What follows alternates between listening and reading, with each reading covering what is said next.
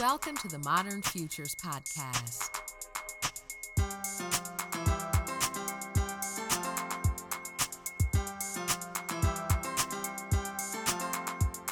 Humanity is evolving at a pace never seen before.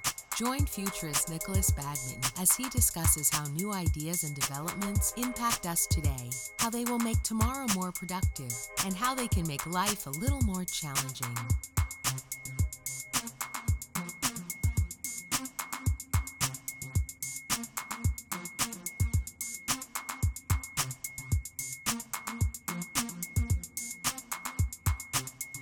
This week on the Modern Futures podcast, I'm sitting down with Denise Brennan, who owns and manages a co working studio for primarily creative professionals in the very hip Railtown in Vancouver. Hi, Denise, how are you? Hi, Nick. I'm well. Yourself? Great. We're going to get into a whole bunch of different things everything from the, the history of work to the future of work to social networking and open source communities, and then into co working and where we feel that that's going. Uh, my name is Denise Brennan. Most people call me D. Um, about a year ago, I started a co working studio in Vancouver um, as kind of a practical application of more than a decade of community building, uh, working on a foundation, educational, educational foundation of actual social networking. I would say that I got just before Facebook was born. So, Right. That's uh, my my interest was in creating and evolving strong collaborative communities, and so that's what I focus my attention on. Great. And, uh, and you've been building this business. There's lots of very cool people that work here. I work here. Um, so I mean that's just that's just a, a happenstance, but I, I'd love it. We had a conversation a few weeks ago uh, around some subject matter around work, and you've got this depth of history uh, of understanding like how the modern world of work became the modern world of work. So I'd love for you to just take us through a little bit of a history lesson there as well. Sure, and I'm just realizing at this moment that uh, coincidentally, or I guess complementarily, I ended up in Vancouver because I met the uh, creator of the Work Less Party, Okay. who got me to manage a campaign for provincial election in 2005. So I actually came back to Vancouver after finishing my master's to start to work on this electoral campaign that was about uh, promoting the four day work week as a way to kind of apply politics practically in daily life and create a kind of a red green movement of labor and environmental policy that would uh, impact the working world as we spend so much of our lives working. So that's kind of an interesting element as well that I could get into a little more later. But um, so as partly as a as a as a result of that experience and partly as part of my thesis study, I have done a lot of thinking around how people organize themselves, and one of the major ways we organize ourselves is around our work life. So, historically speaking, the uh, the modern day approach to work is not really that old. At, at its oldest, there's a, a theorist named Max Weber who wrote a work called "The Protestant Work Ethic and the Spirit of the Information Age." That postulates that uh, mostly Calvin, but Calvinists in general, put forward the idea that working was a way to be uh, graceful, so a way to be in service to God. So previous to that time, the kind of more predominant approach to work was the Catholic idea that you should spend most of your time in leisurely contemplation of God, and that was the way that you proved your sanctity and your your devotion to your religion. And then the Calvinists came along, and it was kind of a necessary shift in approach to work because that was around the same time as the Industrial Revolution. So basically, religion, uh, the capitalism needed religion to get behind the idea that working was more godly than not working in order to make a shift that would create a workforce that was able to sustain the Industrial Revolution. So it's moving from the agrarian sort of working off of the land into the factories, right? And, and what year, what sort of year was this, uh, Denise? Um, so the Calvinist thing happened around the 1500s. Okay. Um, in the 17 mid 1700s, the shift from everyone working at home. So essentially, before 1750, everyone worked at home, quote unquote. There, there was no such thing as an office uh, necessarily. So that basically moved things more towards factory work. But yeah, so the Industrial Revolution brought um, brought a lot of things about. Um, it was factory work. It was scheduling your your work had to be scheduled because you were a cog in a wheel. So someone had to replace you at a certain point in time so that the widget thing could be attached to the other widget thing so that production could move along. So basically, our commitment to that idea of a scheduled workday started there. And although in a lot of ways it's an arcane notion and no one needs to replace us functionally or physically in our daily t- lives today, we still adhere to that idea that there has to be a schedule and there has to be a time that someone gets there so that we can be the cog in the wheel, which is quite an outdated notion. So, as of the 1800s, capitalism really started getting a foothold, um, and that Protestant work ethic meant, meant a whole lot more. So there was kind of a bit of a standoff between the the Protestant work ethic and the German Romanticism movement, which uh, was more on the direction of celebrating artists and individuality and moving forward this creative pursuit. And of course, uh, capitalism beat out artisanism, if you will. And so the, the Protestant work ethic really moved that kind of capitalist perspective on work forward. And then, as of the mid 1800s, the telecom industry, the telegraph, really pushed us forward in, in industrialization, and, and we were kind of committed to that as the primary focus as of that time. So, towards the end of the 1800s, our, the typical workday was between 10 and 12 hours, six days a week. So, it really ramped up. So, people were working all of the time and taking one day off. Also, contextualized in the importance of religion at that time, the one day off being Sunday Sure. because Sunday was the day you went to church and were pious and reflected on that, leaving absolutely no leisure time. So Sunday was the day that you were committed to your godliness, and six days a week were when you were committed to your work life. So there was absolutely no time for leisure.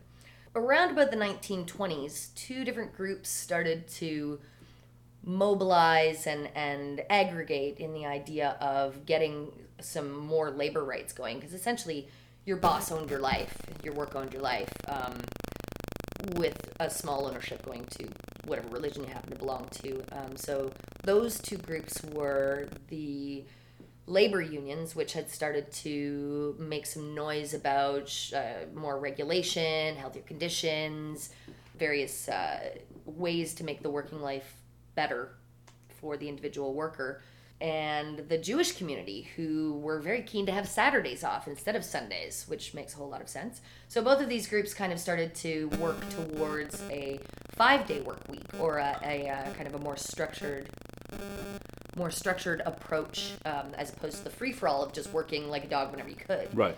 Um, and, and the industrial age was trying to. It's the meat grinder trying to get more widgets out, out of the out of the door to, to make the person who owned the factory even more wealthy and to, you know drive progress forward, right? Absolutely. And then this is like the humans fighting back a little bit and, and using religion as the backbone of their discussion, yes, absolutely. which is defensible in those in those days certainly.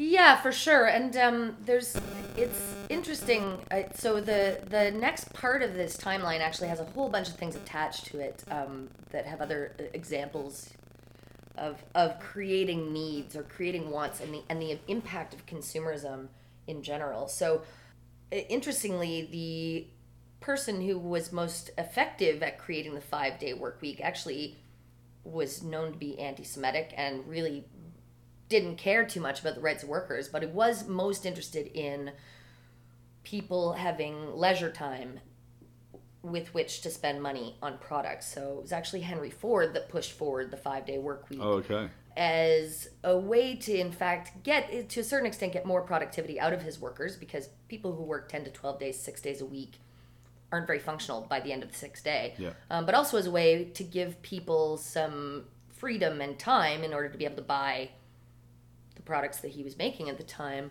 So this is a, uh, there's some really interesting reflections, particularly if uh, if you look uh, at some of the work of the Work Less Party. So Conrad Schmidt of the Work Less Party wrote a book um, called "Workers of the World Relax," and one of the things that he pointed to in it was um, was how South Africa was taken over essentially um, by the enforcement of a hut tax. So initially, when the Dutch arrived in South Africa, they essentially said, "We're here. You can work for us. We will give you money. You can buy things with it." And it, as an oversimplification, but South Africans said, why would we buy things? We have no interest in consumerism. There's no particular reason for us to want to have money. And so then there was a hut tax imposed, so something they had to spend money on. And that was a way to, to push them into forced labor, essentially. So they couldn't get them to work for money. So, in this certain way, one of the constructs of our modern working like a dog for money is also an outcrop of consumerism. So, it's a self feeding machine. If you work like a dog, then you get money to buy the things that other people made working like a dog. So, we don't really take much time to stop and think about whether we want to engage in that or whether or not that's an interesting thing to us on a fundamental level. We just do it because we're part of the of that system. Of course, we work to get money to buy the things that we make. It seems very backwards, but it's so ingrained into our culture now that consumerism has sort of taken over every single part of, of the world. And Western economies are based on how healthy retail is, which I think is a terrible way to measure the health of a, com- a country. I actually do think things are going to get bad within, within a few years when people earn less money, work less, ultimately and uh, we're going to have to have a major redress and a, a, rebalance. But we'll come come back to that a little bit later. Well, essentially, if you, it doesn't necessarily mean that you make less money if you work less. If we can break out of this idea that you must work nine to five. I mean, working nine to five, Monday to Friday, has really only existed for mm. a little over hundred years. So our idea of that, it's it's so ingrained and so entrenched, and uh, originally it was necessary to be a merchant in with suppliers in a specific area so like if we were in vancouver and we were uh, I don't know, a, a, shoemaker that needed to connect with a supplier, then it had to be between certain hours. But now we're we do business internationally, so we have absolutely no reason to be stuck with a nine to five work day other than habit, and that's yeah. what we think should exist because that's our most recent experience. I worked a job last year. I was working on four different time zones, and uh, nine to five didn't exist. It was more like 16 hours a day kind of existed, like six days a week. But 16 hours, not necessarily full time. You know, dipping in and out as and when required, and then being full time in a particular time zone, which was in North America. So. Yeah, for sure. And I mean, what's what's the most uh, exciting part of this period of time for me is that in fact work can look whatever you way you want it to. You know, it's going to take a long time for people to migrate away from the reliable, understandable structure of nine to five, and mm. not everyone is going to want to. So it's it's more about um, being able to choose what your work looks like than it is about a dogmatic new approach to work where nobody works nine to five.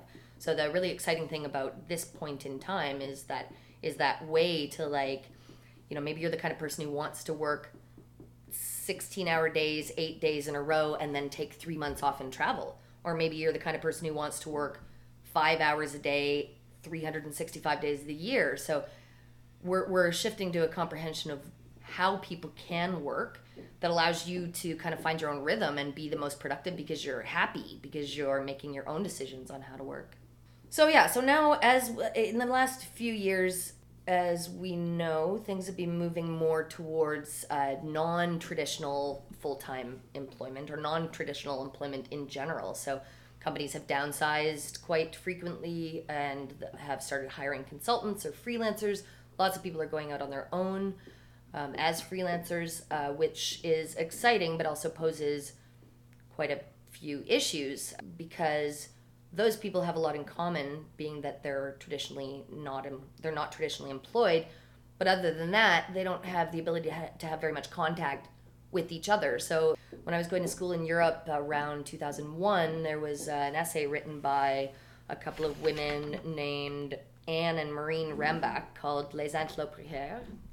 Precarious intellectuals was their kind of idea about these people, a lot of them emerging from post secondary education, going into independent careers, and having no support structure, nobody to ask questions of. So like as the, as students leave university and go off on into their own world, um, and very similarly as people leave traditional employment and go out on their own, um, a lot of people don't know who to ask questions to. We're reinventing the wheel on a regular basis. Like even when I started this business.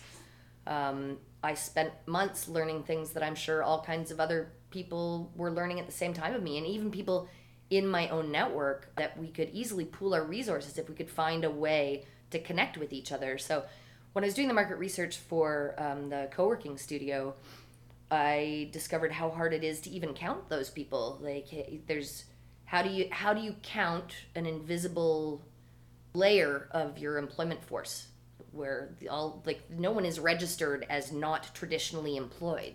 So there's small business less than one employee. There's um, you know part-time laborers. There's a whole bunch of categorizations, but there isn't really a non-traditionally employed. Like how do you even monitor that kind of thing? And it's something really traditional organizations like in insurance companies and market research firms are going to be a, a, long time, in my opinion, to figure out how to categorize that because it's so out, outside of their understanding of how to count and quantify something.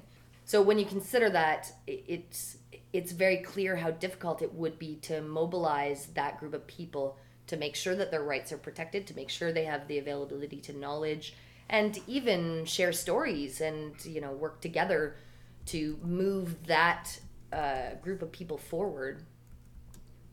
Yeah, it's it's really interesting. I mean, in, in the states, you've you've got something the freelancers union because there's such a huge contingent workforce and it's getting bigger and bigger by the year. I think people are realizing that they've got a choice. You know, maybe to drop into a job for two years and then be independent for two years, or or just to live this very interesting life where which is slightly nomadic and and you're you're flitting from here to there between friends and uh, between cities and even countries to, to work in different ways, right? But if you're not living in one place, you know, how do you get taxed? Um, where are you? If someone pays you in Bitcoin, are you just completely invisible? Because I know some people that, that try and operate that way as well. Yeah, it's uh, it's an interesting period of time for all different kinds of organizing yourselves as humans. So we're seeing a lot of urban density created. Mm. In Canada, we're pretty used to having a lot of space.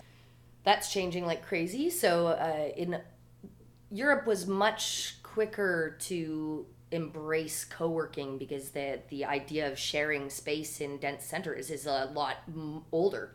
So they've been sharing space forever. I went on a tour of uh, co-working spaces in Europe when I was doing the research for my own space, and it even people who weren't working in official co-working spaces were working in shared spaces, working in shared offices.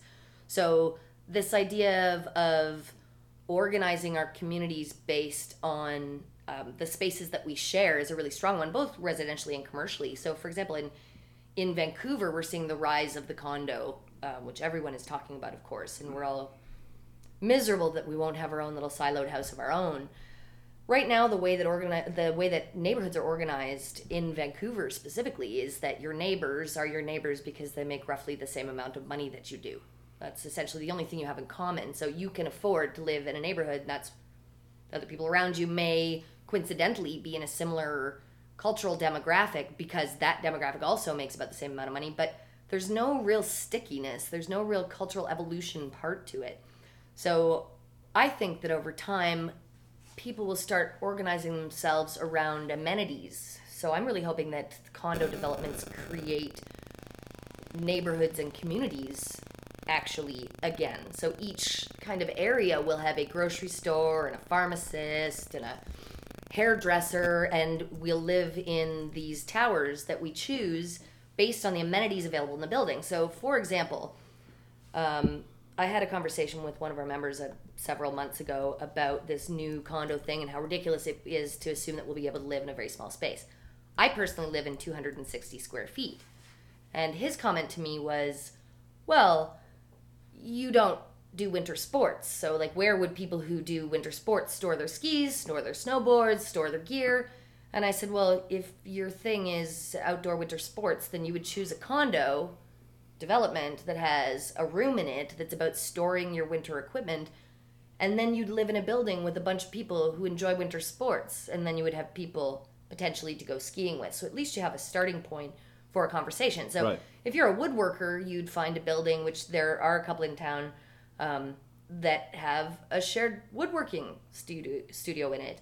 If you're a workout enthusiast, there's a lot, a lot of options for a building that you work out in. So instead of it being like a subsequent thing that you happen to get a fitness studio in your condo building, I think we're going to get more and more specific on our amenities, and it's going to be more of a focus. That if you are a CrossFit person, you will choose a building that has a CrossFit studio in it. Um, and I think that model gets gets stronger and stronger based on the idea of what you could have stored outside of your apartment in order Yeah. to be a small living person. Um, similarly with the co-working movement, I think it's not just about finding a desk outside of your home to work at. It's about finding a space that has amenities that are relevant to your professional development or your personal development. So maybe in our case, I really try and make the amenities appropriate to people who are developing artistic and creative production. And lots of people are interested in accessing that and want to add more creativity to their personal business or to their lives. So those amenities help them as well. if you see a city of the future with this model, suddenly you go to the area where, where the bakers and chefs and people that work in the, the food service industry live. It's a really good time and you get really well fed and it's got great restaurants. You've got the workout area, you know, but that's still got you know sort of all the health food shops uh, and, and those those bits and pieces and lots of uh, you know fit, fitness apparel companies maybe there as well. Um, and then you've got the tech people that are all together, which is great for for mindshare. But I'm going to challenge that a little bit. That if suddenly you, you, you split by this these experiences that we love, uh, and we've got a deep investment in, are we just making it harder for people to get into a broader range of interests, or, or what's going to happen in cities in that case? You know, people that are that are, that are able to do multiple different things. Are they are they going to feel lost or are they going to feel sort of isolated in these buildings? Or you know when you actually look for a particular kind of building you, you've got such a stringent set of rules to say I must live with people that snowboard and are graphic designers that, that it gets almost impossible to find somewhere to live. Uh, well, if we were smart, uh, and I'm not even remotely suggesting that we are, as urban planners, we would diversify the condos within a neighborhood. So you don't have like the West End becomes where all of the bakers live. You have one building with a commercial shared kitchen in each 10 blocks of the city so that you're living next door to people who have a different interest than you and then you have access to all of those things so that's what i mean about kind of reinvesting in the neighborhood idea so not like right now we are quite siloed i think in, in a lot of ways if from a uh, industrial perspective you know so so really creating the opportunity for the you know right now for example there's an area that i affectionately call loftland which is uh, actually literally brewery creek like the name for that area is brewery creek.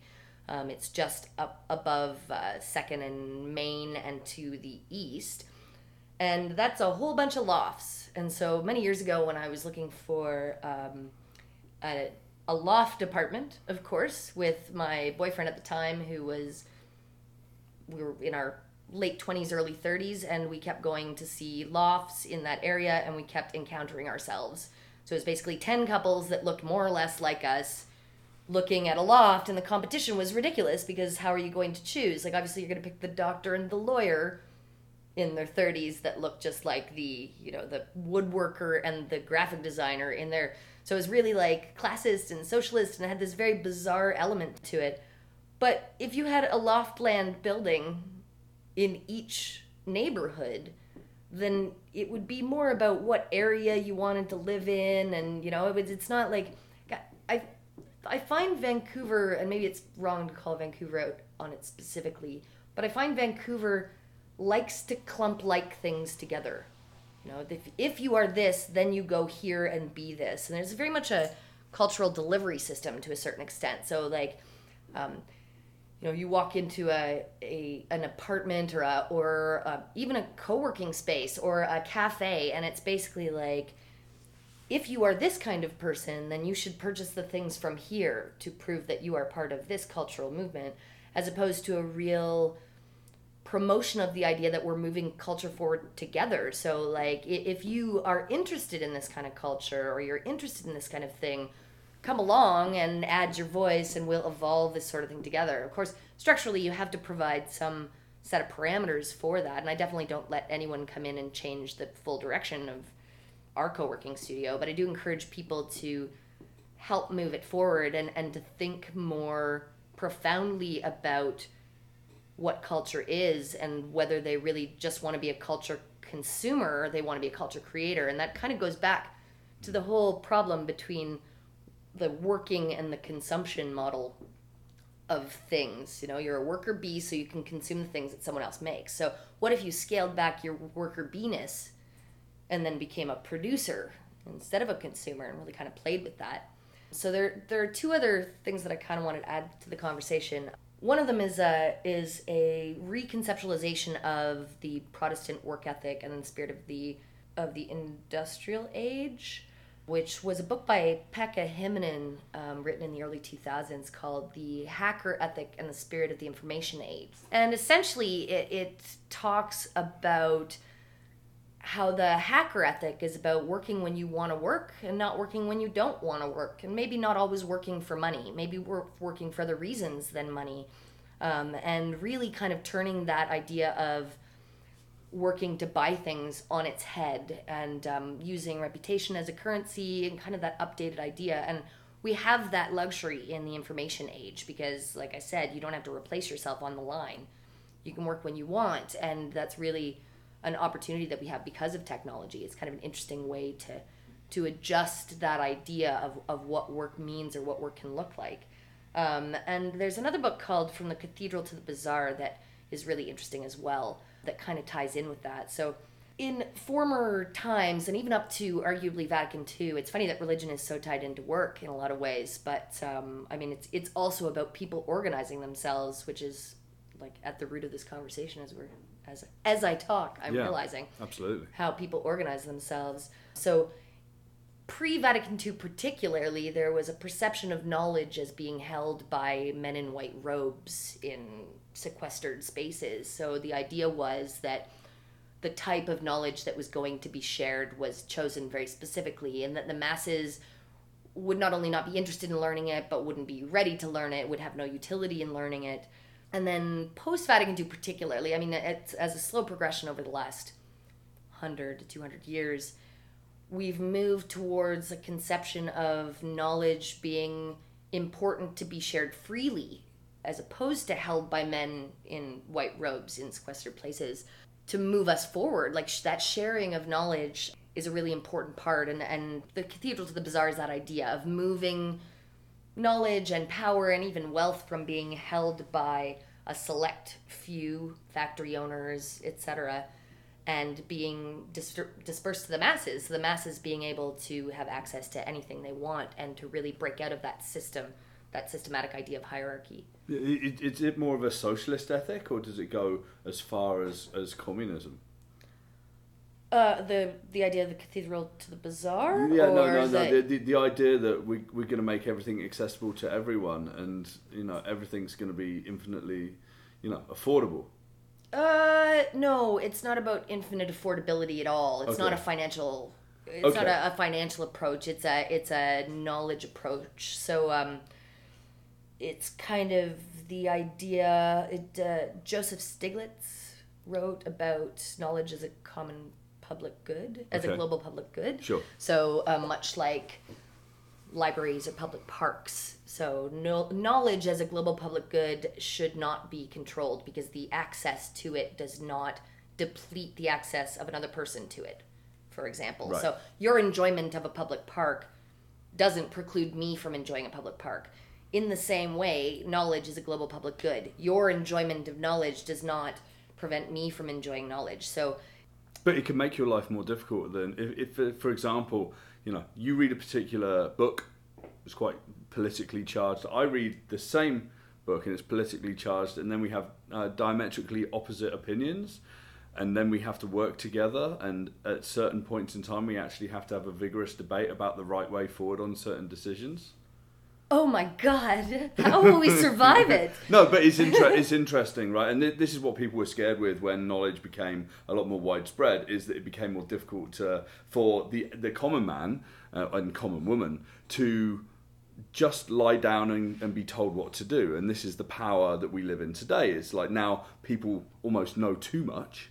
and, and, and then can make lots of informed decisions and managers have a harder time at work and politicians have a harder time. We hope in in their in their ridings and in in provincial and federal parliament as well. So I, I just find it interesting, like that, that we talk about that that open knowledge economy. But I'd like to bring that back as well. That I actually think that that does lead to to the monetary situation as well, because people that are better read went to better educational institutions. Maybe it's because I went to, into the UK. I've got more opportunity as well, right? Um, I would say that's arguably because you're more educated, not because you have more earning potential. Okay. But you're you're saying essentially what will we do post massive opiate? Yes. That's That's exactly what I'm saying. Yeah. Um, well, I mean, perhaps we will shift to a, a structure that isn't so dependent on consumerism. Like maybe our earning potential isn't what we're talking about. You know, the the there's been a lot of discussion recently about the guaranteed minimum wage or Yes. guaranteed um guaranteed Minimum income. yeah, minimum. Income. That's not called that. There's Yeah. another name for it. But anyways, but um, they've actually seen that people who have a guaranteed wage pull themselves out of distress, spend more money encouraging the economy, don't take as much from social services. I mean, they might not get rich, but that's not the point. Like the Yeah. objective isn't vast wealth. The objective is generally speaking some kind of comfort and happiness. So that earning potential thing as a result of education is is it's a bit skewed. I think one of the things that I don't know much about, but that will happen is there will be a shift in our approach to economics as well. Right. Um, I mean, we in fact, if we would like to not destroy the planet over the next couple of decades, we really need to introduce true cost economics in regards to shipping and the environmental impact of how we price our goods. And Yeah. you know, where where I'm from, uh, there's a, a town not too far away that grows tomatoes. They're, that's their main thing is growing tomatoes. They send almost all of their tomatoes somewhere else, and then we import a bunch of tomatoes from Mexico because it's all about where you can get the most money for your tomatoes. And I mean, farmers have such a pardon the pun, tough row to hoe in general on making any kind of money, and it's like near urban ar- agriculture is dying rapidly. Um, but you know that it that's not a solution because we're creating such a massive environment environmental impact that doesn't get equated in the bottom line that in eventually is likely to kill us all. Just to be Right. really happy about that part. So some of these things like pushing forward, like minimum income, was something that was experimented with 40 years ago in, in Dauphin. I probably said that wrong. Dauphin, Manitoba, right? And uh, and exactly like you said, people were happier. People actually worked harder and were more productive as well. But it actually brought people out of poverty and gave people a baseline. And they're actually looking at this minimum income as being something like in Finland, Sweden, wherever. And they're even looking at uh, implementing a, a certain trial in Ontario as well. I think with the new government in Canada. Um, most- to, to look at this, right? The most interesting thing is that they're healthier, which for a country that has a socialist mandate to provide health care for your people, like it's really worth taking a look at because healthier people are happier people, but they're also less expensive people. Like fewer people in hospitals, fewer people need to see doctors as well. It's a very complex situation. So w- within this this this environment and this world of, of, switching from the nine to five and an expectation of, of a certain level of salary, a certain job title, to this new world of creativity, free time to do the activities that we want to do, and it could be travel, it could be creative arts, it could be community building. We're going to end up in a better world, and this is this is the whole point. With co-working spaces as hubs, and with buildings based around like-minded people that talk to each other as well. And this sort of uh, this sort of comes to a discussion around what's the future? What what do the next five to ten years look like? How how do we get to this? better future than we're living in today, which is we're sort of defined by, certainly in North America, we're defined by what we own and, and a certain status symbol. How do we get to somewhere like the, the, I always look at the French, and I think the French uh, have got it right. They live life and they love life. You look at Paris; its its urban density is incredible, but within 15 minutes walk of any single part of Paris, you can find all of the amenities that you need fire service, hospitals, bars, supermarkets, DIY stores, or whatever. And that's the way that Paris and the arrondissement uh, has been designed, right? How do we bring North America and cities like Va- Vancouver forward? Do we have to get to the point that urban density is so tough that we have to make those decisions to, to build the things? Or, or do we proactively think about community planning and, and sort of stopping developers today and just thinking an intervention by the people probably supported by municipal government and provincial government to actually stop stop progress which is like more buildings more people we don't care who buys them to no here's here's some land we need to carefully consider what this is going to do to the community and to Vancouver. And do we do we stop people have that debate and then get it voted on and, and progressing in the right direction? Or, or do we try and hope that the world's going to find its own way? You know, it's interesting because uh, evolution is much clearer in retrospect. And one of the things, like my, my classical education, what I what I worked on in my thesis study was social networking, like the science of social networking. And networks are very effective ways to pass information.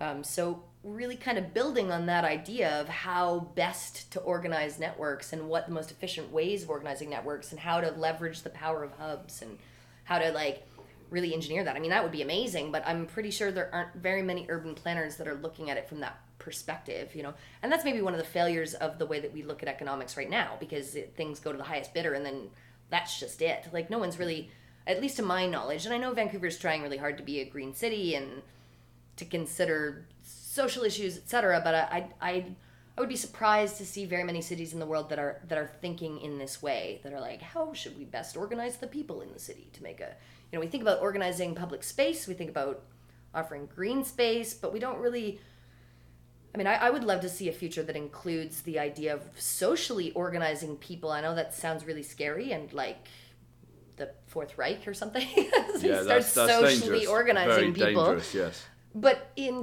fact, I'd, I'd, having a consciousness of how people interact with spaces and how you could be more like Paris, be more neighborhood centric, be more um, aware of how the pieces of your city interact so that we're not so separated and not so separated by by caste and class right now as we are. We're we're socially separated. I don't know if you've seen this. Um, there's an alternative map of the Lower Mainland that's uh, that's decently offensive. It's got a lot of stereotypes on it, but yes. it, there's a lot of the stereotypes that are fairly accurate. You know, our our studio space is in a quote unquote neighborhood in transition. We're the north end of the downtown east side. Um, we have the fortune to be called Railtown, which is a historical name because we're next to the railway but people definitely don't want to work at a co-working studio on the downtown east side. We've got constructs in our minds and ideas of what that looks like, and lots of people wouldn't even roll down the street to the downtown east side, but they will come to see Railtown. So a lot of it, I think, is about explaining to people what a neighborhood could be. This is becoming a kind of an arts and culture district, and has been for a few years now, but helping people to understand where else they could organize themselves.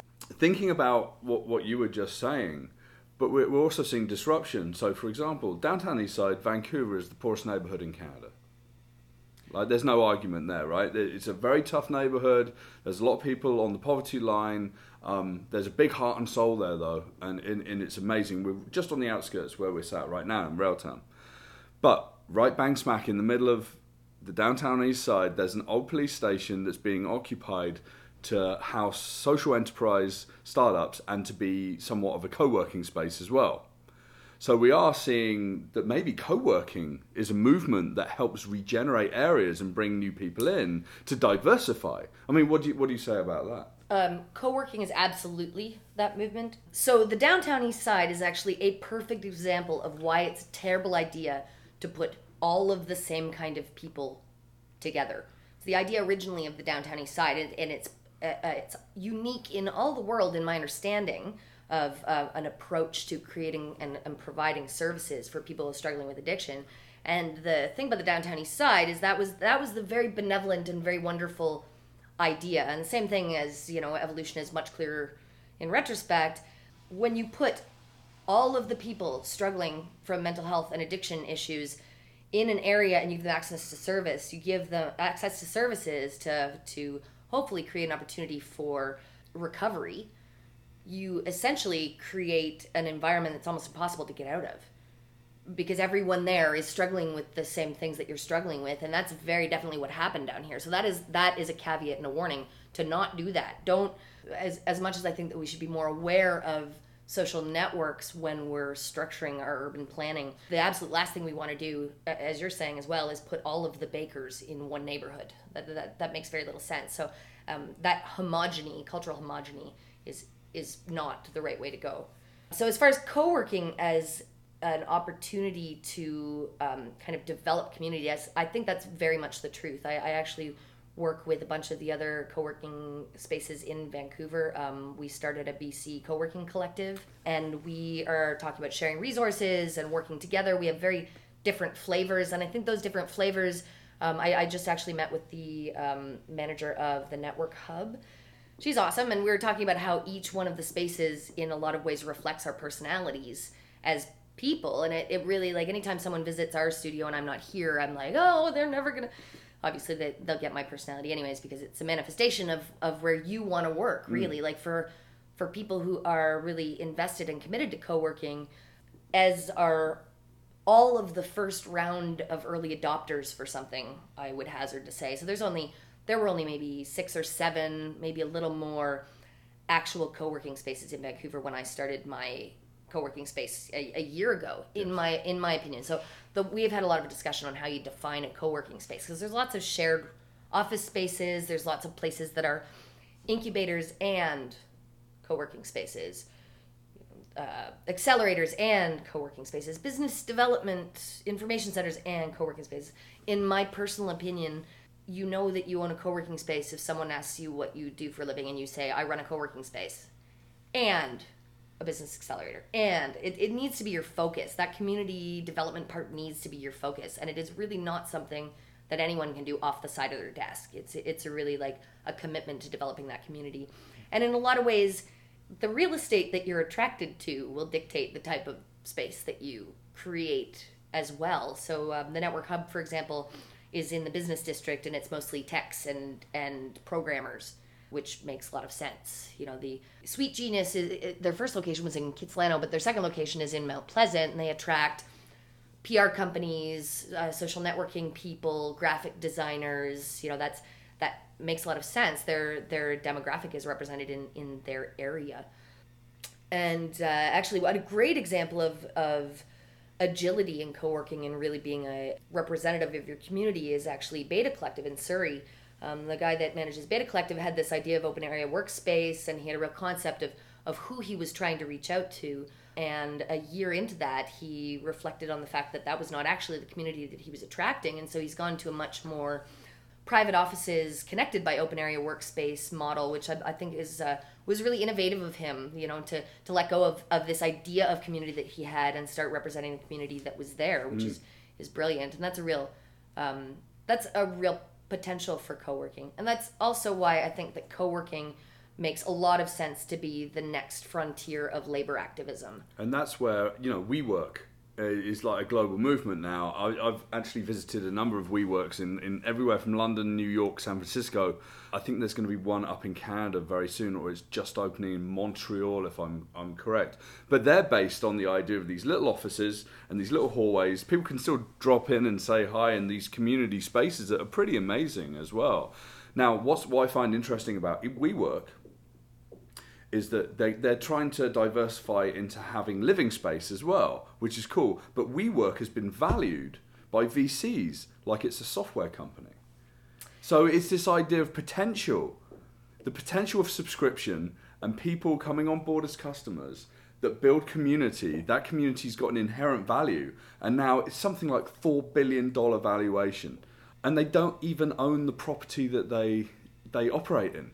I right? actually think it was six point five. Was it six point five yeah. billion? Yeah. So the interesting thing about this to me is that I actually think you can't franchise culture. Like it's it's to me it's uh, it's the milk toast version. So the one thing that's kind of interesting about WeWork and that is potentially strong in, in their model is that they still have owner operators that are allowed to make it look a certain way. So it's it's not quite the McDonaldization of co-working. So right. there are a couple of uh, companies doing really well uh, internationally with a McDonaldization version. So that that comfort of knowing that if you walk into a I can't think of the name of it right now.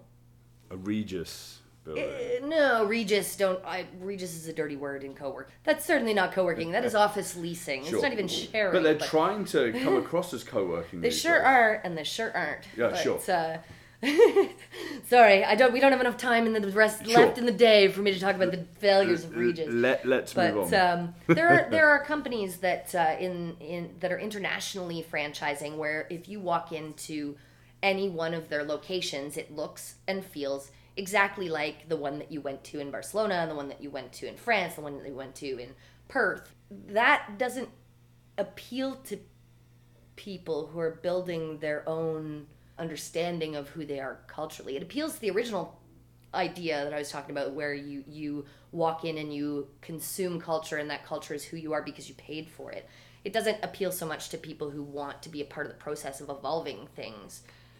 And I mean there's a place for it that just like there's a place for people who want to work 9 to 5. There's a place for people who want to only work weekends. There's a place for that and everything, but but it's difficult for me to believe that WeWork will push culture forward. Their individual locations will push culture forward, and that's that's the other thing. So if you think of each co-working space as your union local, you have the opportunity to be represented as the group of people inside of the structure. Because you know, if, if there was a union of auto workers that had one central person that decided what was good for all of the union auto workers in the world, that wouldn't work either. It's it's uh, granular representation, much like politics. You know, much like why we have redrawn some of our federal boundaries so that your representation more reflects the community that you belong in, and not just your one number vote. Like I am one person, I make one vote. The, the idea that you can be more represented by the people you interact with on a daily basis. That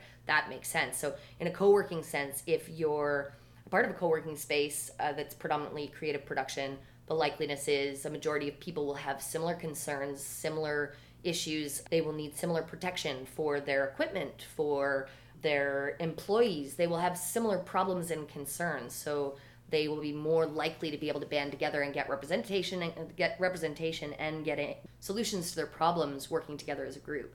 One of the things I really didn't want to focus on was startups. So for me, startups have something in common for a very limited period of time. You are in the startup phase of your business. So you should be around other startups to so who are solving the same problems as you, but that inherently outgrows your space because you are only in the startup phase for a, a defined period of time or a finite period of time.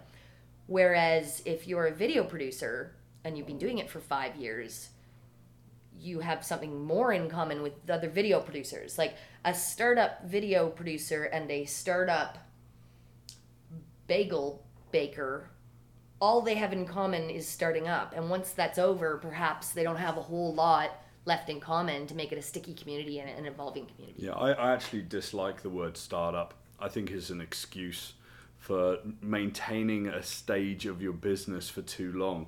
You know, too many ping pong tables. If you remove startup and just say that people are building businesses, it gets a little bit more serious about like sharing knowledge about building a business versus going to coffee and drinks left, right, and center to try and uh, whip up the startup culture. What I also dislike is you know those hubs that are built to make money from the startup culture because Yeah. you know it, you know 75% of cost of, of, of a lot of startups is the cost of, of rental of space right so there's a lot of incubators and places i'm not naming names because they do a lot of good but i think that there's a very strange business of people that make money from helping startups but not really helping the startup getting out of the startup phase because they'll stop making money from working with that startup as well, right?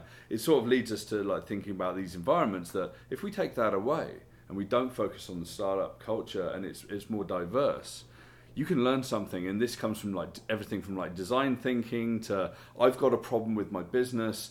Oh wow, I never saw it from your perspective, and now I do, and that's added this to to the way that I'm going to solve that problem with this solution and I think that's incredibly valuable as well. So it's good to good to hear that. So thinking about co-working spaces as not being startup co-working spaces, but thinking about diversity is going to be important too. Absolutely. And you know, the future of my business, to return to what is the future of co working. So, the future of my business, I hope, and what I'm working towards, is the idea of keeping your money inside of your community. So, the idea that you can hire the person sitting beside you to work on a project, or that people come to you to hire from inside of your stable of people for several reasons. One, because this is a model that we know works for finances, for economics, for pushing people forward. The idea of choosing a criterion of social belonging, whether it's ethnic or whether it's geographical or whether it's because of your mothers, it doesn't doesn't really matter what the criterion you choose that group of people on. You know, Masons, religious, it could be anything, but